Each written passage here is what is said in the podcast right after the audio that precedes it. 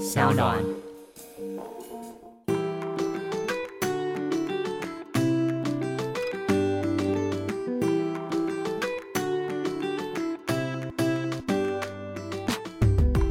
欢迎回到 Ivy 爱公威。今天呢，我们邀请到的是资深作家，最近呢开了两个自己的 podcast。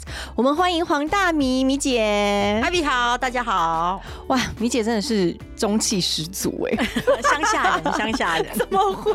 吃饱都很有力气。真的哎，你也是那个农家子弟嘛？我自己也是一个非常米饭人，一定要吃很饱才可以上工。我觉得有的吃我都会觉得很开心哎，然后就一边吃的时候一边想说，哎，那我的体重该怎么办啊？好。吃完这一顿，我会好好减肥。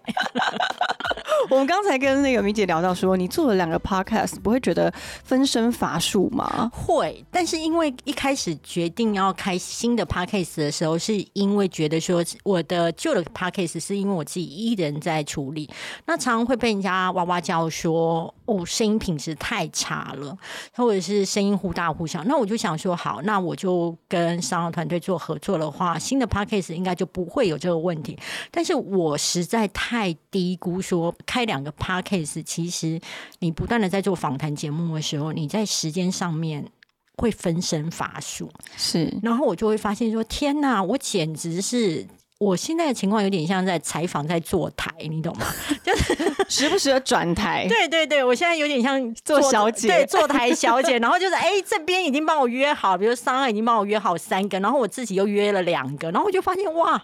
我几乎每天晚上都在消化资料，哎，对啊。可是我觉得正是因为你的底子来自于你是一个二十年的资深记者嘛，对，所以你非常的热爱访谈。对我非常，因为我觉得今天这个受访者他一定会可以开启我一个新的视野，或者告诉我他人生生命当中的故事。然后我很喜欢听受访者如何处理挫折。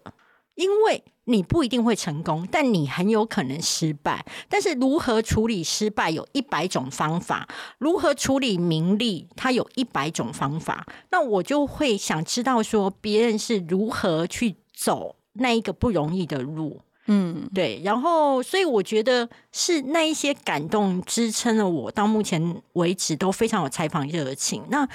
这么样，常常一直在转台的一个工作，居然是我所有的自媒体当中最赚不到钱的。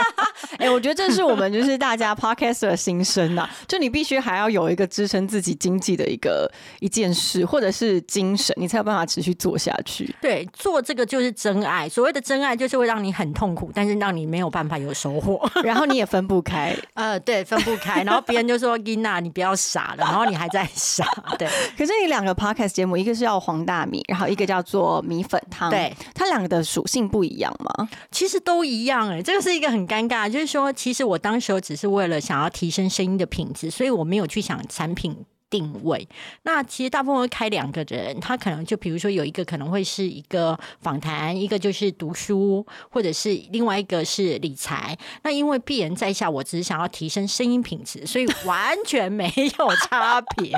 唯一的差别就是一个声音比较烂，一个声音比较好，好不好？真的会差很多吗？我觉得有啦，就是跟团队合作的话，它质感就比较好。你知道我以前连片头啊，大家都说会觉得很像来到农村去，有没有？那我想说，好啊，那就锵锵的感觉。对，就是我想说，那不然就来回个省政信箱好。好适合接这个接这个案子，真的农委会过来找我之类的，感觉就是比较 low。跟团队的话，它就是包含音质、配乐什么之类，会让你有都会感，是一种包装的感觉。哎，可是更妙喽，你知道吗？音质提升之后，有人就会又说啊，我觉得你原本的节目比较像你自己，你知道吗？我就永远没有办法符合他们的期待。对你人生永远在父子骑驴，但没有关系，你就稍微听一下，你能做的就做，不能做的就放空。哎，我们真的我们自己节目啊，因为呃，我也是做了两个节目，然后。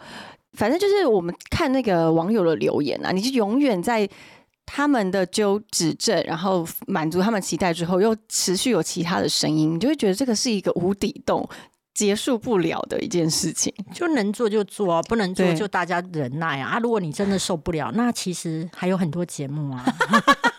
没有，后来发现其实真正觉得好听的呢，可能大家不会真的动手去留言啦。嗯所以现在在听的观众呢，就是拜托帮我们 IBI 公会留个言，然后米粉汤也去留个言。你觉得真的好听的，拜托在下面留个言，让我们知道其实你有听到的。其实我们都会看。嗯，没错没错。那如果你攻击我们，我们不一定会受伤；但你赞美我们，我会收下。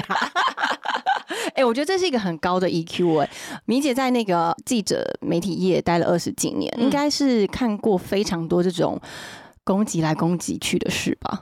呃，攻击来攻击去分为两方面，一个是同事之间，因为你知道主播或者是主管的位置都那么少，其实大部分会进新闻媒体的女孩子，她为的不是当主播，不是为了当主管，因为你看主管的生活，你真的就会立刻觉得那不是我要的路，嗯因为他非常的辛苦，然后管记者非常的难，每个记者他都非常的刁钻，然后就会硬去硬挤，然后都会跟觉得说主管很无脑，他那什么华丽的调度、往生式的调度，拜托，他居然派我去那个哦，拜托那个现场没有，你知道他超智障，你知道他居然在我叫我早上去找咸酥鸡摊呢，哎，拜托他找给我看好不好？谁早上找得到咸酥鸡摊，我就拿资料画面塞给他。总之，记者会有各种批评主管的抱怨，那我过去也是这样子，所以。没有人想当主管，但是大部分会进去的女生，她过去都是属于就是外表很具优势。我记得有一次我在新闻部，然后那时候我已经当主管了，然后我就是看我整排我的记者，只有我没有参加过选美、不是他们这么的优秀啊，每一个都是选美出来的。我告诉你，什么葡萄公主啊、香蕉公主啊、莲雾公主啊对对之类的，你知道各区域各区域，然后还有校花。嗯，但是他们其实不只是外表漂亮，应该是也蛮有内涵、内容跟聪明的吧？一定是外表漂亮，不然也进不来。在新闻部基本上是不会有胖子，因为镜头上面会更膨胀。嗯，对，所以先会筛选。然后你说有没有内涵跟大脑？诶，我觉得会基本上会想走这一条路的女生是有追求内涵、大脑内涵的。是因为其实即便当主播，她都是很辛苦的。而且她的压力是很大的，因为突然就是会插播，对啊，哪边有什么意外对非常好。那你其实如果本身你没有在追求大脑的含量的时候、含金量的时候，你不会去走这一行。但是进来之后，因为很多女生她在学校的时候，她真的都是校花等级，一走出去就是没有人可以比较，所以刚进来的时候大概会是在二十三、二十四岁的时候，所以有的会很嚣张，就会哦，你跟说那个气焰很气焰会很嚣张，尤其因为她长得实在太漂亮，可能来没有多久当上主播，我还曾经有被那个女记者过来说：“哦，米姐，呃，你是不是？”看新闻圈这么多人，我是不是最年轻当上主播的人呐、然后我心想说：天呐，这种话有些东西自己讲，对，有些东西别人可以讲你对说你是最年轻的主播，哇，你好厉害什么？这个是别人可以讲，怎么会是你自己他自己讲？为自己写一个主标题。对，然后居然是这么嚣张过来讲，然后他就走了嘛，哈，然后。因为你知道，他不会只对我一个人嚣张，他是对很多人嚣张，然后就会有摄影大哥过来跟我讲说：“哎、你们家那个梅呀、你知不知道？拜托啊，去采访现场的时候，哎、到底他是在采访还是在找那个男朋友啊？他采访花蝴蝶，对对对对对，就是根本就没有认真。然后麦克风递给我说：“哎，那你帮我一起去跟大家联访就好了。”那我先忙什么？然后就各种抱怨，然后我就说没有关系，没有关系，他可以嚣张，他大概了不起嚣张个两年到三年。然后摄影记者就问我说是为什么？我说你知道吗？在新闻圈只有新来的正美，没有永远的正美。这句话很棒。对，嗯，所以了不起，嚣张到三年他已经来到二七二八之后，假设他有顺利找到一个收入不错的男朋友，他会对于外表的凋零会比较还好。但是假设这个时候他还没有找到一个可以稍微靠一下的船，他来到二八二九的时候，他就会开始批评新来的真美，他就会他就变成那个后浪了，是不是？对，而且他就会开始压力很大了，嗯嗯嗯而且他会觉得好像自己的外表优势不在，然后就会开始批评说，有些人就是只有外表没有脑。然后我想说，哎、你也是，可是那这样在媒体圈竞争这么激烈，嗯然后呃，米姐在里面最后也变成是主管制，对，是因为这样子的一个生态让你觉得很身心厌倦嘛？才决定要离职？我一直会觉得啦，哈，我踏入媒体圈其实是我。因为我自己的家境比较不好，然后我过去受到那种老三台的影响，那时候报纸每次都说单月领单薪，双月领双薪，然后我想说，天哪，怎么有这么好的事？对，因为以前老三台的那个记者收入非常好，那因为我们的家境比较不好，所以我能够了解到的有钱的行业并不多。但是我会觉得我要找的工作，除了有趣之外，一定要能赚得到钱。嗯那我非常喜欢媒体业，然后我就误以为新闻传播业可以赚到很多钱，没有想到在我毕业的时候，他已经开始走入了黄昏市场。嗯后来就一路暗淡下去。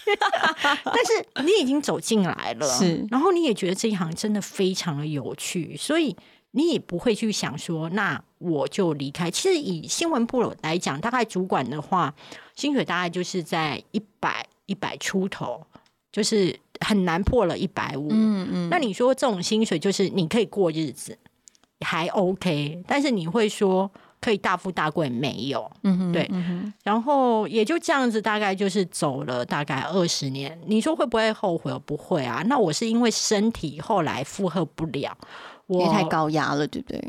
对我心脏出问题，然后所以我才离开。会不会很舍不得？非常舍不得，所以才会就是继续用 podcast 的方式去偷渡我那一种想要采访的灵魂。嗯，其实这个我觉得，其实媒体产业，然后转为现在大家都是人人都可以做自媒体，其实就是米姐在做的事、哎，你一直在这个潮流上啊。我是幸运的啦，应该是说，你知道，其实每个职场人自己都会妄自菲薄，会觉得自己没怎么说？都会觉得自己没有专业，然后会觉得自己还好。可是事实上哦，我后来才发现一件事情，比如说我以前我很会写采访稿啊什么的，我也会觉得啊，每个人都写会写国字啊。啊，我也怎么会是一样的？是完全不同的事、哎，没有，每个人都会低估自己的专业。嗯，除非他是一个比较膨胀的人，不然大家都会觉得，因为你每天接触的人都很厉害，都拥有这个专业。嗯哼啊，了解了解，对，整个新闻部每个人都会写采访稿啊，嗯嗯对不对？谁不会写？不会写，大概三个月内就不用来啦。嗯那所以低估了，然后也低估了说它的周边的经济效益。那我是一个很意外的情况之下，就是我在网络写文章，然后编辑就是网站编辑看到，他就说：“哎，你这个文章可不可以让我授权？”那当时。我自己会觉得啦，你今天会走主管的路，而不是主播的路。其实基本上你是的个性是属于比较想要就是角落小动物，嗯你想要把自己藏起来的那一种。所以我那时候开粉丝团的时候，一开始的时候是用一张那个青蛙的大头贴，嗯嗯，而且我会觉得嗯这个粉丝团大概三天就要关了，因为我只是为了应付那个编辑，而且我不想要隐姓埋名，嗯所以就开了。那开了之后，因为文章受欢迎，然后网友攻击我说这一篇文章造假，然后我的个性是你越那篇文章在讲什么？那篇文章在讲我一个记者啊，他真的超厉害的，他的外表没有那么出色，在新闻部很难以他这样的情况。他能够通过面试，嗯，那我就知道说，其实他应该来头不小。所以你去挖是不是？不是啊，我就问我的主管说，而且你知道，因为我是属于比较佛系的主管，那会来我这边的人，其实很多都是有关系的。对，因为怕被其他主管就定了太打压凶，嗯对，嗯然后之后他回去跟他爸爸妈妈哭，然后可能就被抽广告了。所以，因为我是一个比较会好好跟记者聊天讲，然后慢慢教他。那所以就过来，那我当时就发现，那我的主管就跟我说，哦，因为他是某某教授，就是希望就是可以让他这个子弟兵来。嗯嗯嗯哎，我突然就发现说，其实他非常有采访能力，而且他在应付危机的这件事情上面，突然的调度是很有本事。有一次油价上涨，对我就跟他说，你要去采访那个渔港，在渔港当中，因为渔港的。轮船嘛，哈，那些出海捕鱼是加油加很多的，嗯，他一定会对这个油价是特别有感。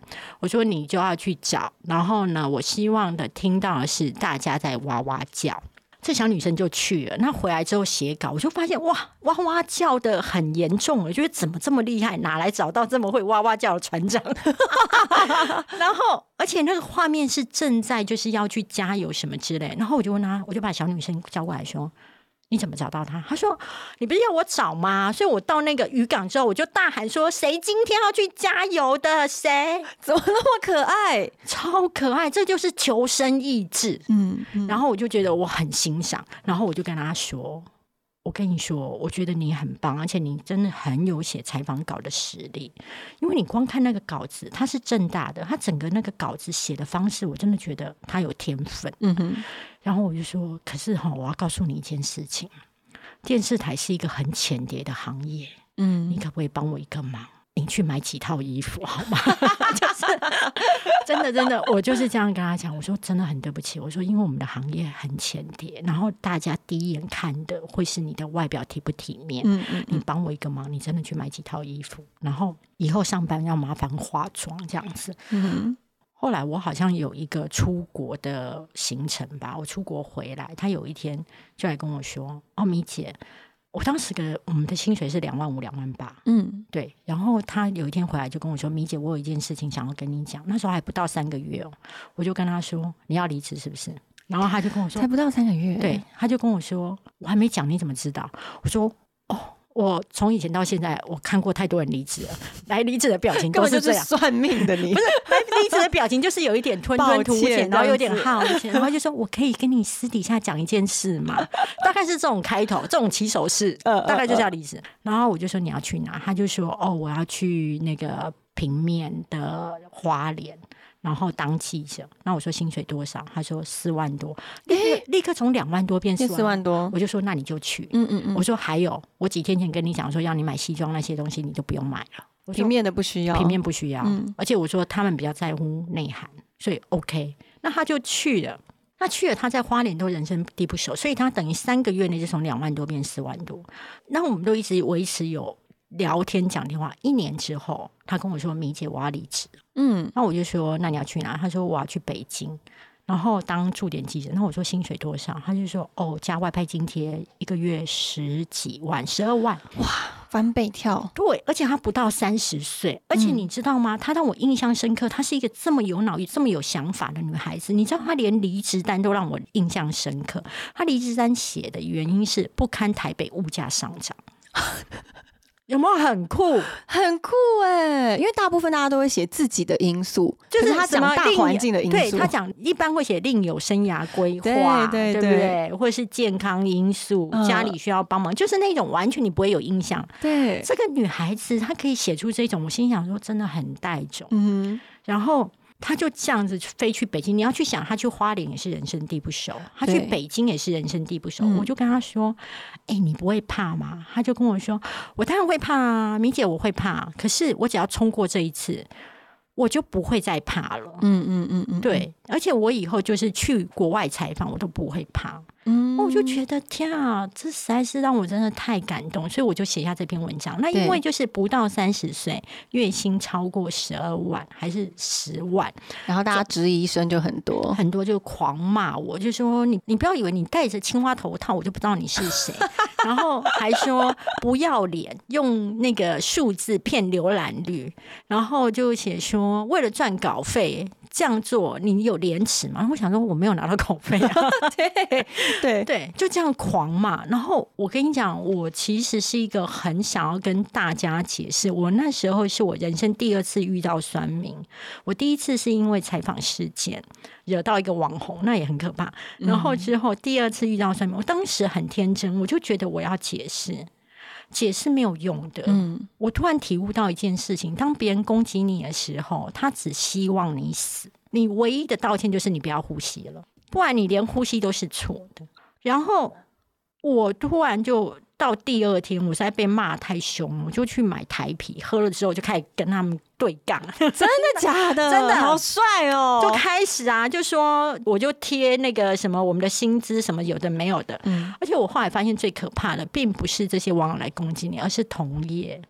啊，因为他那是因为他们曾经就是这样子造假来的啊，不是是不是 不是，而是同业呢，就有人就会说，就请人来跟我讲，叫我不要写出来。他说，因为过去大家不知道外派记者拿这么多，哦，因为这是你们的内部薪资的，对，然后再来就是他说，有的人还会说我老婆不知道我领这么多。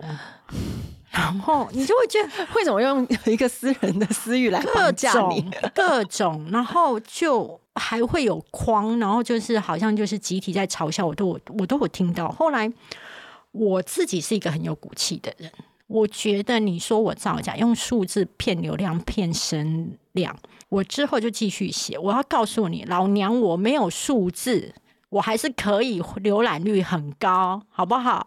所以我当时因为我比较同情弱势，那当时是对于同志是还是比较打压的时候，嗯，所以我就决定我要写红橙黄绿蓝靛紫七七篇，然后主角就是小红小绿小紫嗯嗯，这样子。七篇完之后，老娘就收山，继续当我的主管。没想到越做越大，因为太好看、太会写对了。，然后就就做起来了。所以到目前为止，我会觉得，我突然了解到我的个性，我是在掌声当中。我可能不会迷失，但是我会觉得很舒服，激不起我的超能力或斗志。可是直到有攻击或是挫折来了，我就会知道我会把我的那个所有的潜能发挥。所以后来在网络上，我大概走了四年。我只要遇到攻击，我内心是嗨的，我会觉得贵人来了，贵人来了，想法好正向哦，我会觉得贵人来了，贵人来了。真的、真的、真的，对，所以我觉得你是应该越挫越勇型的是战士，是是是是，而且。我记得我出第一本书的时候，我自己啦，因为你知道出书会有几个阶段。第一个，你没有办法出书的时候，你会很想出书。你出了书之后，你就会比较，就会觉得啊，谁为什么他有签书会？谁为什么有记者会？你忘记想说自己是谁啊？对不对？你这么那个 nobody，为什么人家要砸那么多钱？你不会反省你自己，但是你会很羡慕别人有那些。那因为你没有。那我说我是那一种在挫折当中是会有超能力的，因为我没有，对，所以我就觉得我一定要活下来，嗯嗯，所以我就每天写自我介绍信，然后去给各大电视台，还有就是各大广播主持人，然后还有寄我的书，我就自己买我的书，寄我的书去给他们，然后我自己去找机会，我就会觉得我要让我自己活下来。嗯，是不是就是这样的个性，让你就突破你自己认为五十岁应该是直癌的寒冬？哦，我跟你讲，五十岁的职涯寒冬是在我三十五岁去念正大硕专班的时候的很大的体悟。可是那时候三十五岁，离五十是十五年之后的事。对，而且什么事件让你有这种感受？我过去哦一直在职场上面是长红，因为其实我在工作上非常的拼，然后能力也非常好。使命必达。我认为我是使命必达，而且是深夜两点的赖我都会回的那一种，因为我觉得反正我就是。所谓的就是很喜欢乐在工作。对那三十五岁，我那时候去正大，那所谓的硕专班，它会有一个情况，它其实就是学校在帮你过滤朋友。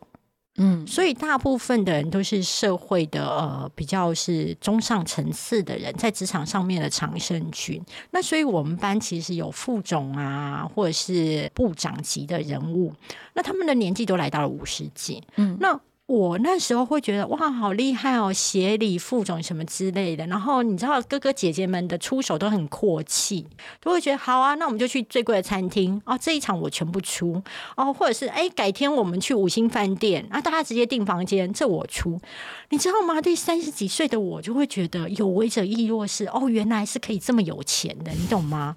就会觉得好好好好棒棒。是会很向往，希望自己也可以成为当然，当，然，当然，我常常是说，让让我自己在职场上面一路往前冲的原因是名跟利，非常的直接，非常直接，就是你不要掩盖你的欲望。很多人都说女生有虚荣心不好，我常常说虚荣心，如果你靠你自己的力量去满足，那叫上进心。是没错。如果你不想过好日子，你就会苟且在普通的日子。所以我会觉得虚荣心没有什么不好，而是你要用你的上进心去把它变成实现。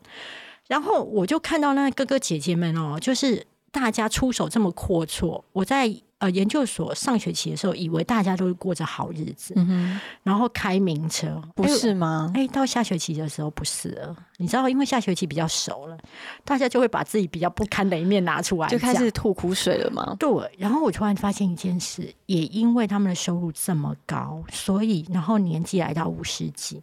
他们非常害怕在职场上面被 fire，嗯，然后会变得很小心翼翼，然后甚至可能有些同学可能因为哪件事情得罪了当道，他就被放到冷宫。那放到冷宫是那一家公司因为很大，嗯哼，他真的是在元气楼上给你一间办公室，但是那个部门都不是你的了。就他没有权了，他没有权。然后因为大家知道你住冷宫，所以你的那个门外面那些所有的同事都不敢跟你讲话。天哪，就被冷冻起来了。对，因为你跟你讲话会觉得就是说是你那一派的，嗯，就要变选边站。对，然后我就是看到他们的这些情况，我突然想要说：天哪！原来职场不是你认真、你能干、你努力，因为你那时候也还在职场。对，而且我三十五岁，我当时还是属于红牌的主管。嗯，我心里想说，哇，那我有一天也会，那我该怎么办？嗯，所以我那时候的想法就是说两件事：第一个，我要努力存钱，钱是你的胆，钱是你的底气。职场的公司的品牌跟公司的头衔都是虚的，是。所以我第一件事要存钱，第二件事情我要调整心态。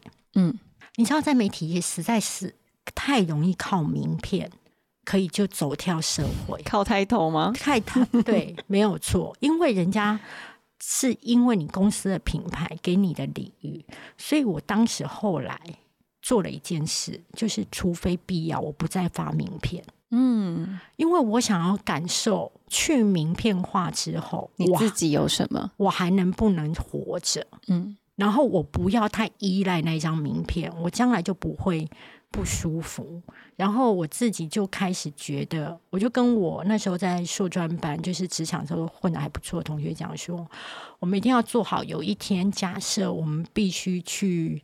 当清洁人员会什么的，我们也要笑着能够接受，因为我觉得重点不是你去当清洁人员这个工作有好跟不好，而是你心态上只要过不去，你觉得自己走下坡，那才是真的下坡。所以我们要练习说，我们对于任何行业，我们都要抱着说，哦。很开心，嗯嗯。那即便有一天职场风暴来的时候，其实他就伤害你，伤害的不会那么重。是，而且说实在，第一步你存了钱了，对，就是你先把自己的子弹保存够了，对。所以我觉得是会在经济面跟心理层面，你都有了底气，那我觉得就很好。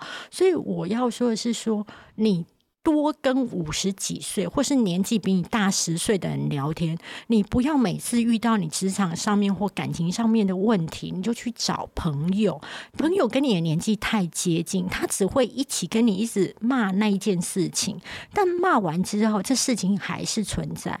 可是大你十岁的人，他走过太多风暴，所以他会叫你换个角度。我记得有一次，我跟一个姐姐聊天聊职场的时候。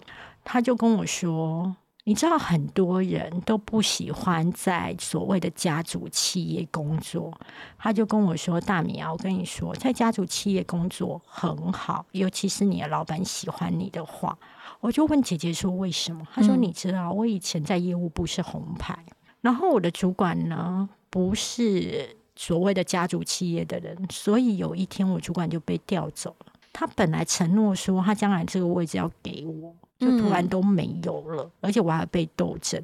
那你看哦，如果你今天是家族企业，你的主管又喜欢你，他不会换掉他儿子，换掉他女儿啊，是他就是有一个基本牌在那边，所以你永远只要伺候一个人，嗯，你不会担心。你伺候的这个人倒台，嗯嗯嗯嗯，所以你看姐姐们的智慧就不一样，因为她待的地方不一样。对，所以我会很建议你，就是当你人生遇到困顿、感情或者职场上的困顿的时候，去找年纪大概大你十岁，而且是发展好的哦。因为我跟你讲，发展不好的 那没什么，发展不好的会给你更多负能量。是是是，所以你找发展的好又大你十岁的，你会突然发现说，哎，我可以换个角度去看世界。对，因为等于是他多。了这个十年的经验，那如果说到就刚刚我们提到感情的话，如果是姐现在这样的年纪，你自己怎么认为感情呢？感情，我觉得它吼有几个阶段，你最好的黄金时期一定会是在你。二十几岁，因为那个市场上面大概就有点像过年空掉的停车位，到处都好停车，随便找位置都有，而且外表又很好。可是来到三十几岁的时候，其实你就会开始有压力了。嗯，然后我觉得，如果你本身是一个想要结婚，然后你又认为生小孩很重要，或者是你是一个讨好型的人格，你觉得。满足对方家里的期待很重要，那我就告诉你，就算吃泡面也要去冻卵，嗯，因为那是一个选择权。你不见得爱小孩，但是你是讨好型的人格。如果对方的家里希望你生小孩，你不要到时候会觉得一筹莫展，然后因为他们家这个要求，然后你没有办法，嗯嗯，所以吃泡面也要去冻卵，让自己可以。把这个选择权握在自己手中，然后第二是说，你三十几岁的时候，你要去沉淀一件事情。生命对你的排序，什么是最重要的？对我而言，我在乎的是工作，我的排序从来没有变过。第一是工作，第二才是感情。是假设工作不保，我根本不 care 感情，好不好？因为我会觉得，我就会在社会上面 风雨飘摇啊，对不对？那。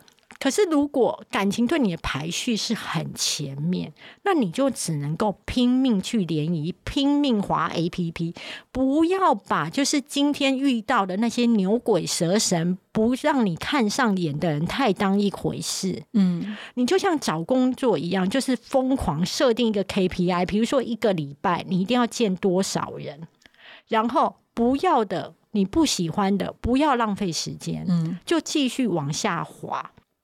那我要说的是，说那假设你到了三十八以后，四十几，那你要接受一件事情，嗯，你没有办法，或者是不一定，甚至几率比较低，当上白雪公主。因为王子已经不多了，而且王子会扑，王子已经当别人的爸了。对，而且王子会秃会胖，那一匹马搞不好还撑不住，他就要走下用牵的。对的，王子会秃会胖，啊，那我们当时我们的外表，除非你之前砸很多钱在医美，那不然其实你也有点在走样。我讲坦白的，那这个时候你不一定当得起白雪公主，但是在这个黄昏市场，你很有可能当后母。嗯，但是有呃，你自己能够接受一切就没问题，你能接受就没问题。但是我要说一件事情，其实我后来别人帮我介绍，或是说我交往过的也有过离婚的，嗯，我都会觉得离婚有什么？离婚只不过就是谈了一个比较长的恋爱而已，有什么吗？I don't care，好不好？然后我就跟他交往了。但是我后来发现，其实你要多谈恋爱，是因为你多谈恋爱，第一个是来累积你断舍离的经验值。很多女生是拿得。起放不下，你常常谈超会放下，对，因为你看那叫什么，你多练习几次，你就知道知道怎么样放处理。对，所以你知道圣严法师有三他，接受他，处理他，放下他。我告诉你，最大重点是放下他，好不好？只要你能放下，你就赢了。好，第一个是累积经验值，第二件事情，你是在多谈恋爱的过程当中，了解你自己的雷在哪。那我就发现，我对离婚，就算他离婚八次，我都不 care，因为那个是过去，那个也不过就是啊。那你的雷在哪？我的雷在于他要不要跟前妻常常联络。哦，可以离婚，但是不可以跟前妻常离。你的常的频率是一个礼拜一次，一个礼拜一次因为我告诉你，那很可怕。那个理由是你没有办法说不。是他说，因为我们有小孩，对我们希望，即便我们离婚，要给小孩一个快乐的童年。你说这个，你有良心斩断人家的天伦之乐吗？没办法，是不是？那他就要变跟前妻常常一起去郊游。嗯嗯嗯，你们交友的时候，我在哪？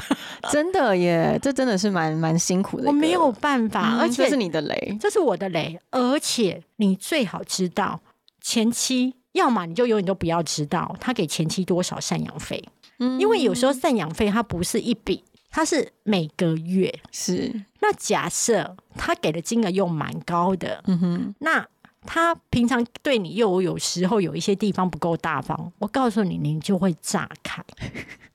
那可是那所以也可以有一个选择是，就不要找一个有离过婚又有前妻的，对不对？就是他可以有离过婚，但是不要常常跟前妻联络，嗯嗯嗯那是我的雷啦。有些人没有关系啊，有些人没有关系，会觉得没关系嘛。前妻其实是最绝对不会再回头的人啊，是那个东西是观念。对，那我会觉得是说，你只要不要常联络。你有八个前妻我都没关系，好不好？前妻俱乐部，好不好？我觉得我这个这个真的没有关系，但是我觉得太常联络，其实会造成我心里的压力会比较大。嗯嗯嗯所以我要说的是说，假设你已经到三十八或者四十几，那你要接受一件事情，他可能有小孩，但你可能也有小孩嗯，。是那怎么样的情况之下是你可以舒服的？那你不能够以你在四十几岁的时候，你以二十五岁的标准去要求男生没错，的外表，那你永远都会找不到。嗯，然后我记得我已经来到四十，然后我的那个属下们，他可能是来到三十二、三十三，他都不积极联谊。然后我就跟他说：“你乖乖听姐姐的，好不好？你现在上 PTT 去真友，去 O Two 版真友，感受一下，因为你知道编 O 辑 two 是什么？联谊版啊，All Together，哦，对，好酷哦，对就像现在我们滑 Tinder 的意思是一样，一样一样。嗯但是我觉得 O Two 还不错。哎，各位听众，Ivy 的听众，乖乖听姐姐。真的哦，所以大家去 O two 版是有机会找到良缘的，呃，可以可以，而且如果你觉得你在婚友市场当中有一点沮丧，然后你是三十几岁、四十几岁，可能就还是有一点压力。你三十几岁，你去那边征友，你是女王，你会收到五六百封应征信，你会看那些应征信，看到你会觉得哦，今天真是一个精彩又美好的一天。觉得自己怎么是一个这么棒的企业，有这么多的应征者，对对，然后我当时候我的属下就不太愿意踏出这一步，我就说我帮你写好，好、你的字界，你自己就帮他写好，嗯，因为我自己觉得我是过来人，他不晓得黄昏市场上面的车位多少，只剩下残障车位。哦。对，那我觉得我不想要我的属下也经历过这样，就是你只能够在错过黄金的时期，对你只能够在拐瓜裂枣当中找找看有没有可以吃的。我觉得，我希望他能够在货源充足之下嗯找到比较自己想吃的。那我就帮他贴文，然后。把信件都给他，那可是那时候他还有一点犹豫的时候，我就说：“你知道你三十几哦？”他对这些男生有一点犹豫，因为觉得就看那些照片嘛，对他在挑，他还在挑，那很正常。嗯但是我要加深他的积极度嘛，我就说来来来，你三十几岁，你觉得这些不满意是不是？我告诉你，这些男生的每一个长相，姐姐我都很满意。你的意思是要告诉他说，再过几年你其实就满意，你现在为什我么还要告诉你，挑？是是我不会告诉他。我跟你讲，我不论教写稿子或教人生，都非常有策略。我说来，你坐下来，你坐到我旁边，我开我的信箱，你看一下他们附上的照片，是不是都很像你爸爸？哦，这是根本就是一个 我说你看啊，你告诉我哪一张照片你愿意出去？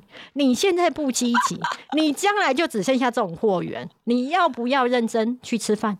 你准时六点下班，我 OK。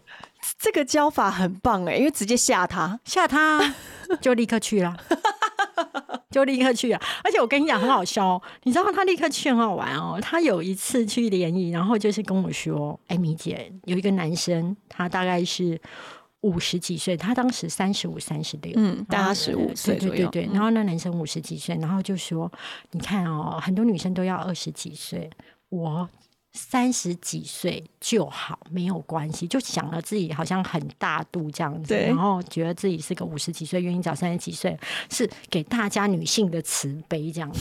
然后你知道，然后我就说，五十几岁如果万一他保养的很好，假设他的经济实力也很强，其实可以稍微他也很有市场对对然后他他也对你很好，你可以稍微考虑一下。他就跟我说，你知道我的属下就跟我说，可是米姐。哎，我跟他交往没多久之后，要陪他一起过六十大寿，然后 天哪，而且要准备寿桃欸、对，他说我没有办法跟他一起准备寿桃，还是要开心的说 Happy Birthday。他说他没有办法，而且他不能够想象说他之后都要去陪着他去参加一些就是老人的保健食品的分享或者什么。他说我真的没有办法。那我就说那你就加油，你就要赶快就是在现在努力讲。我有。记者真的是在 PT 上面就是联谊成功，然后后来也结婚的。嗯嗯，嗯对嗯嗯，所以就是这些建议给大家，你不同年纪，你有不同的选择的标准跟策略。是。那最重要就是你要调整你的心态。嗯，如果调整好心态的话，其实很多事情都可以放下。对，还有比如说像我自己现在，因为我自己现在的经济能力是非常独立的嘛，是那所以是对我而言，然后你知道一件事情吗？如果你单身很久的情况之下，然后你的朋友都去结婚嘛，你要知道一件事情，你每一张喜帖，你就是在断送你们的友情，因为你虽然包的红包。是红的，但其实是你们友情的白包。哦你们因为因为之后就很难再联络了，对不对，对？因为他要忙小孩，他要有妈妈经。你如何跟一个少女一直在那边讲妈妈经，少女也会翻白眼，好吗？会觉得真的很啰嗦哎、在那边跟我讨论尿布。可是对妈妈而言，尿布的品牌有没有嗯，能不能透气很重要很重要啊。可是那这样这么说，是不是呃年纪越大，你越要就是手上要存一些年轻的朋友？也不是，而是你们自动会单身的人会靠拢，然后你们分、会分 group，然后这些已婚的人。我觉得单身的人还有一个就是所谓的单身伤害，是这些已婚的人，他们甜蜜的时候绝对不会来找你，嗯，但是她跟婆媳不和，老公外遇、老公家暴，或是老公在经济上制裁她的时候，她一定会找你，因为你单身，你时间超多多，这根本就 然后你到最职灾吗后，对这直灾，然后到最后你就会觉得婚姻有太多鬼故事。我很多朋友单身的朋友都说，都是你们这些甜蜜的人来吓我们那些鬼故事，让我们不敢踏入婚姻。对不对对，而且我告诉你哦，他今天哭着跟你说，他隔天去和好了。所以我要说的是说。你如果单身久了，然后外加你经济能力又有的情况之下，你会对踏入婚姻越来越犹豫，因为你越来越了解，不是你们两个人的事，他的爸爸妈妈，还有他们的过年要怎么样过年，他的清明要去扫墓，你能不能一起去扫墓？还有他们家祭祖的时候要准备的那些礼，你到底能不能怎么感觉很可怕？，对，可是当你了解到说，原来爱情的背后是如此的生活的繁琐的时候，你可能就会更犹豫。所以，为什么条件越好的女生越难走入婚姻，是因为她不想要自己的生活品质下降。嗯嗯嗯。但是我觉得有这样子的自我的认知也是很好的事情，因为她其实可以把自己照顾得很好，她知道她现在不需要的是婚姻的陪伴或者是一个家庭的一个支撑，她觉得自己有办法。呃，现在就把自己过得很好，那也是挺好的啊。对，因为有像些人他是至终他就不想要加入，不想要踏入婚姻的。有，嗯但是我觉得一件事情就是说，你要能够跟自己单独相处，你才能够有底气跟别人好好相处，因为那是一个往前往后都是可以的。可是如果你永远都觉得我必须在两人的世界的情况之下才能够安身，那你也很可能会有婚内失恋。是，嗯而且我觉得。毕竟人出生就是一个人嘛，走的时候也是一个人。如果你非得要两个人绑在一起，也不是一个健康的状态。对，而且你越独立，他会越依赖你。反正不管你现在是单身，或是你现在是有婚姻的状态、有情侣的状态，我们都希望你可以先稳住自己啦，嗯，对不对？先把自己照顾好，然后像姐说的，第一存好钱，第二心态要准备好，任何时刻，不管你是在职场或在感情中，能拿得起也能够放得下，就没有任何事情可以难得了你的。没错。好，谢谢谢谢黄大米，谢米谢谢。阿米姐，谢谢。我们下次见喽，拜拜。拜拜